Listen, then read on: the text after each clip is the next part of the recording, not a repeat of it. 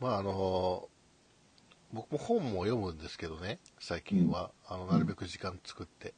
うん。うん。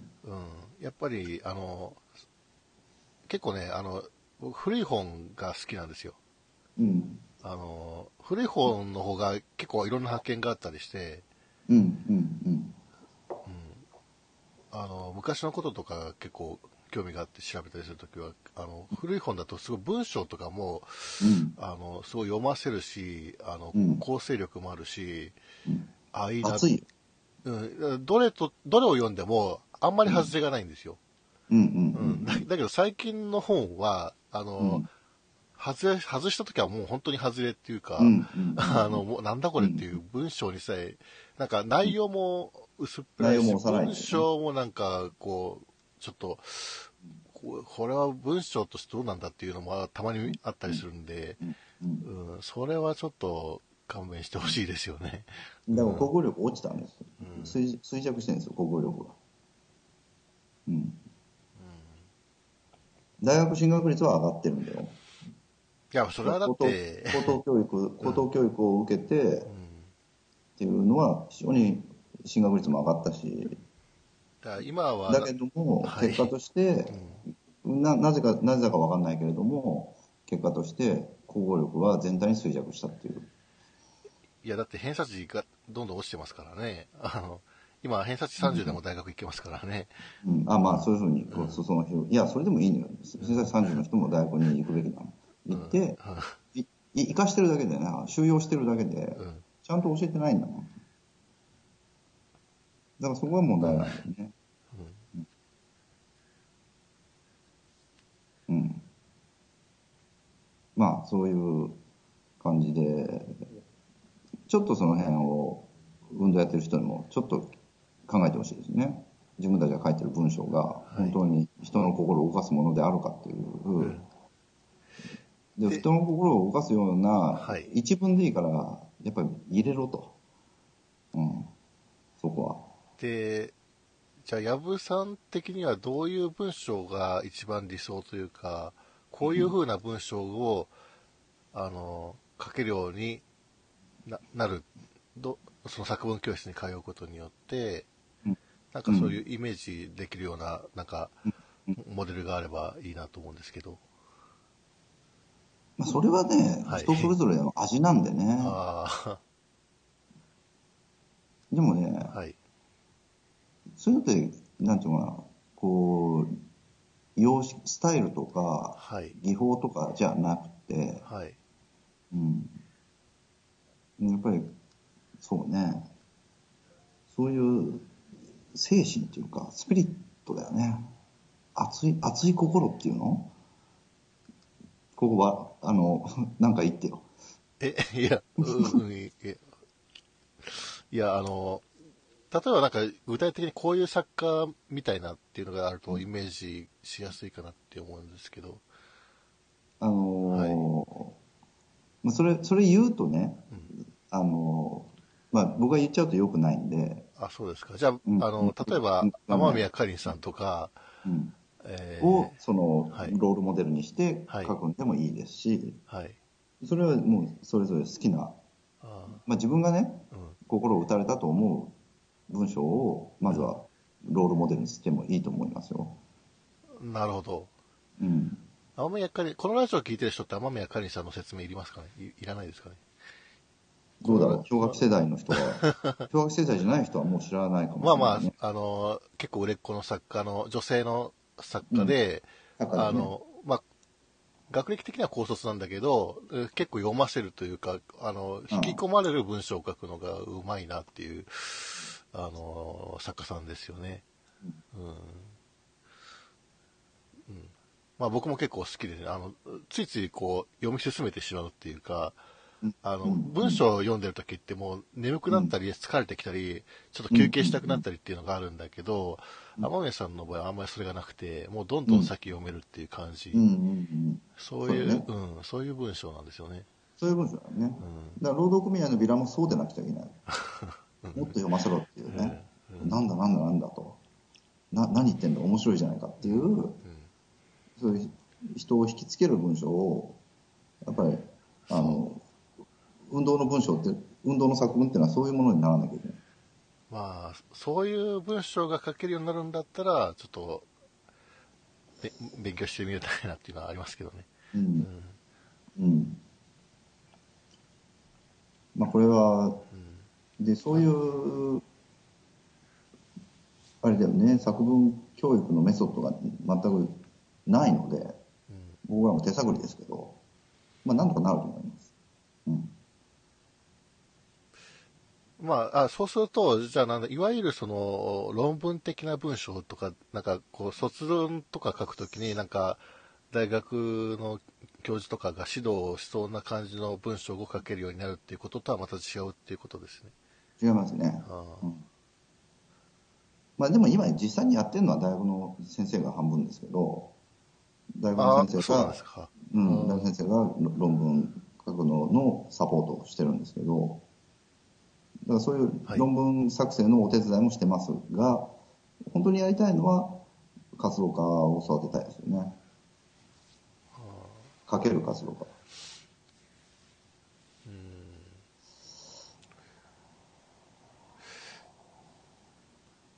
そう、なるほど。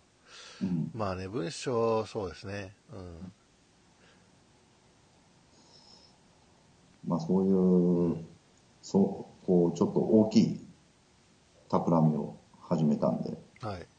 まあ、名古屋の大須に来たらぜひ立ち寄ってもらって、 はい。場所、場所がもうちょっとわかりやすやすく、場所なはもちんろんわかかり、ます。あだからの、ブログに地図書いてあるって言っても、それを見つけやすくししていただ見けつるとけやすくしろと。はい。よ よろしくね。見つかりにくないとんかうんちょっとわかんなかったんで、わかりました場所がはい。うんそうですね。えっ、と、 あの、まだちょっと時間があるんですけど、 うんもうもういいでしょ。もういいんですか言いたいことは言ったんで。言いたいことは言った。うん言いたいことは言った。そうですか。じゃあ、今、今の水準の作文力で満足しないでほしいと。もっと書ける。あと20分ぐらいあるんで、じゃあ、最、最、最後、じゃあ、なんかその、まあ、あの、文章に関わる話でもいいし、そうじゃない、今、まあ、最近ちょっとね、文章のことが話題になってたりもするんで、それ関連のことでもいいですし、なんか、ありますそう、 はい。なんでしょうね。うん。あの、文章の、行政文書の改ざんとかってどう思います矢部さん。行政文書の改ざん、はい。 よろよろしくないですよね。いやそれはもう誰でもそうだと思うんですけど、いや改ざんしてるなら最初からそういうことを改ざんする政府ですって言ってくださいっていうことだよね。騙されたっていう人はいっぱいいると思いますよ。ああ、そうですよね。だうん。その作文をその教える立場からして、そのまあ、ある意味捏造ですよね、文章のね。ねそうですね。そのでも、ね、捏造、まあ、今回の件に関しては明らかにこう捏造というか改ざんというか、まあ、そういうものなんですけど、でも文章ってある程度こう読み手になんだろうこう、うん、伝わるようにするためにある程度こう誇張した表現使ったりとかあの、まあ、嘘はよくないんですけど、うん、ある事実を、あの、あえて触れないとかね。まあ、そうね今回そうだよね。うんある事実を、あの、触れずに、そうそう。で、まあ、リン、レームを決めちゃうわけだよね。うんそう、うんそういうぶ、まあ、いわゆるその霞が関文学というか、その、あの、うん、いや、かすみは文学の、文学の問題ですらないからね。単純に隠したわけだからあね。あまあまあ、それは揶揄的に使われること、かか改ざんしたから、うん文学のねええ、あのー、官庁の文章作法という次元で戦うような、そんな高高度なレベルの話じゃなかったね、今回。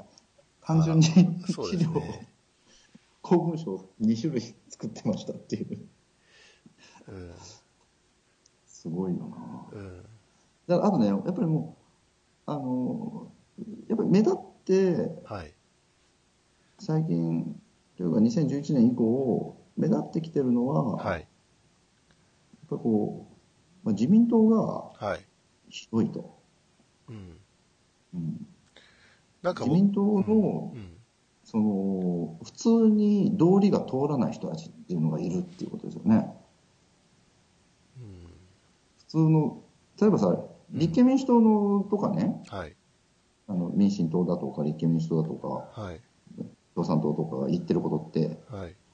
あの、普通なんですよ。うん、で、自民党のその反論がうん。むちゃくちゃなんですよね。どんな感じ要するに道理が通ってないっていどううどかう、た例えばどうどういう会話が、なんなんだろうな。いや、もういっぱいありすぎて、どれ、どれを言おうという。例えば一個例にえば論破って言って、はい、はい、なんか足立、維新の足立議員が、はい。なんとかを論破とか言って書いてあるうん、 YouTube 動画見たら、うん。内容は論破してないっていうね。ただ大声上げてるだけで論破って言ってるんだよね。あ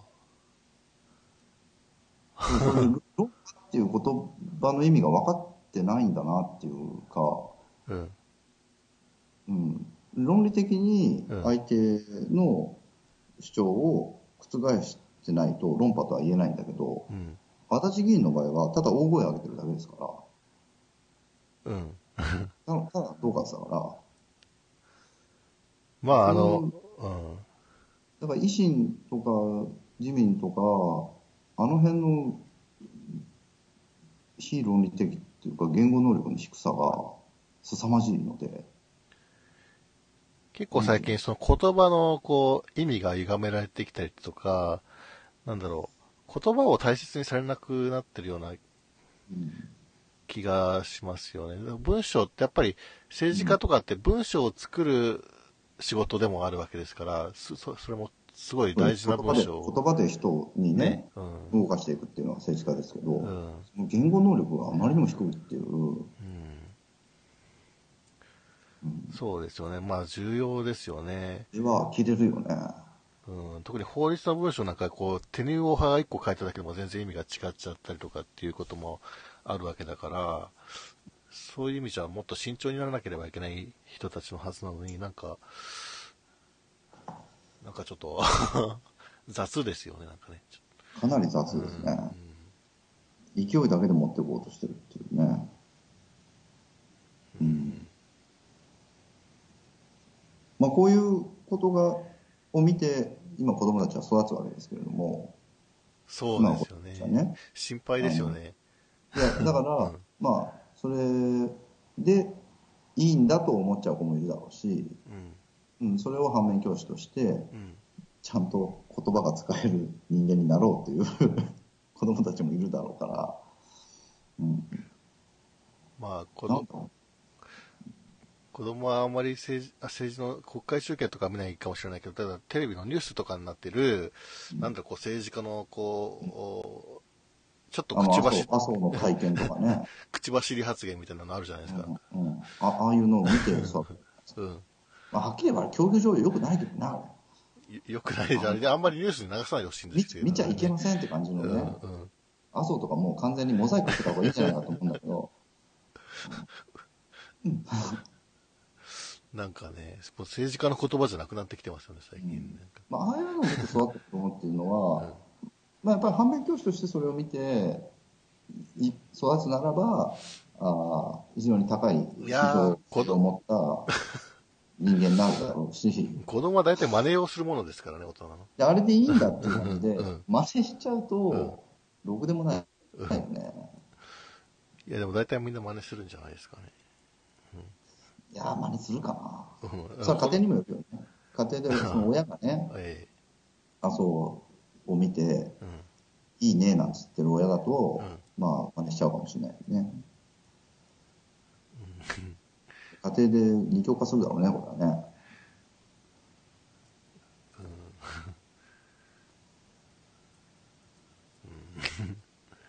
でもあれはやっぱうちではやっぱちょっと見ちゃ見ちゃいけませんって感じのあれだねまあ大体今時はもう一家揃ってテレビを見てるような状況もあんまり少なくなってる。でうちはさはい。 テレビ以下で見るのはその夕飯の7時のニュースしかないわけ、なるほど。 7時のニュースで朝とか出てきたら、うん。これえやめてくださいよって感じだよ。あれ、 まだクレヨンしんちゃんの方が教育上、あれ、し 志村けんがお尻出してたのを怒ってたんなら、麻生も怒れよって感じだよね。あれはよろしくないね。